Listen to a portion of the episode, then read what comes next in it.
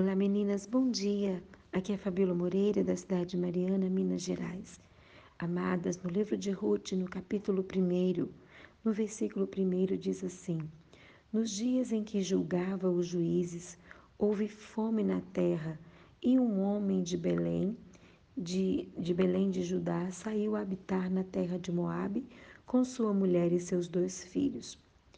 Meninas, se há alguém na Bíblia que pode ser uma colecionadora de decepções e fracassos, foi a Noemi. A falta de pão na cidade de Belém, o nome que significa casa de pão, né, levou o chefe dessa família a tomar uma decisão errada de sair do território do povo de Deus. E Meleque, marido de Noemi, foi então sobreviver em terra estranha, acionou seus filhos com mulheres, é, ele associou né, o, os seus filhos com, com mulheres que eram pagãs, até que eles, que ele né, e os seus filhos encontraram-se com a morte. No final dessa jornada, Noemi se acha sozinha, desamparada e sem esperança. Poderia muito bem conformar-se com seu destino e morrer em Moabe. Noemi não culpa ninguém por seus é, desamores e desalentos e, e percalços. Ela reconhece os seus erros e decide recomeçar, retornar para casa, retornar sua vida, retornar sua vida de onde é, de onde ela parou. Ela traz na alma marcas profundas, como ela mesmo diz, é, saiu ditosa e voltou amargurada. Deus não oferece somente a Noemi um recomeço. Ruth, sua nora, também tem a oportunidade de recomeçar.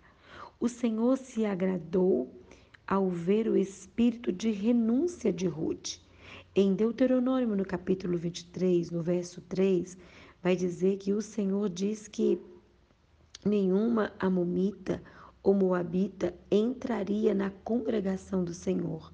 Mas devido à decisão de Ruth de recomeçar tendo Deus como seu Senhor, ela entra na genealogia de Jesus como a bisavó de Davi.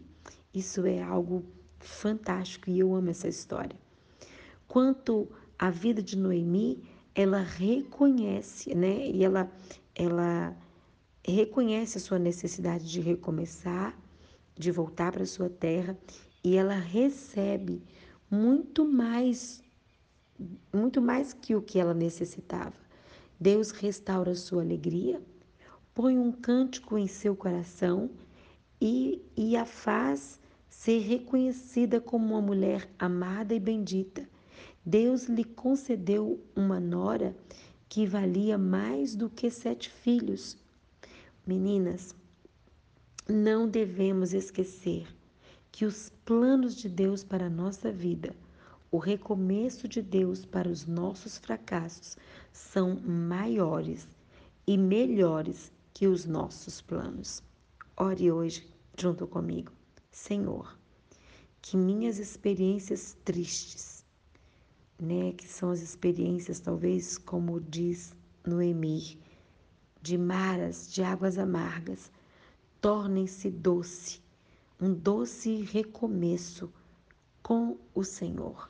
Eu peço isso, Deus, para essa mulher que me ouve, para essa mulher que precisa de um recomeço na sua vida, na sua história, seja em qual área for. Que esse recomeço seja com o Senhor. Abençoe essa mulher para que ela possa recomeçar. Em nome de Jesus. Amém.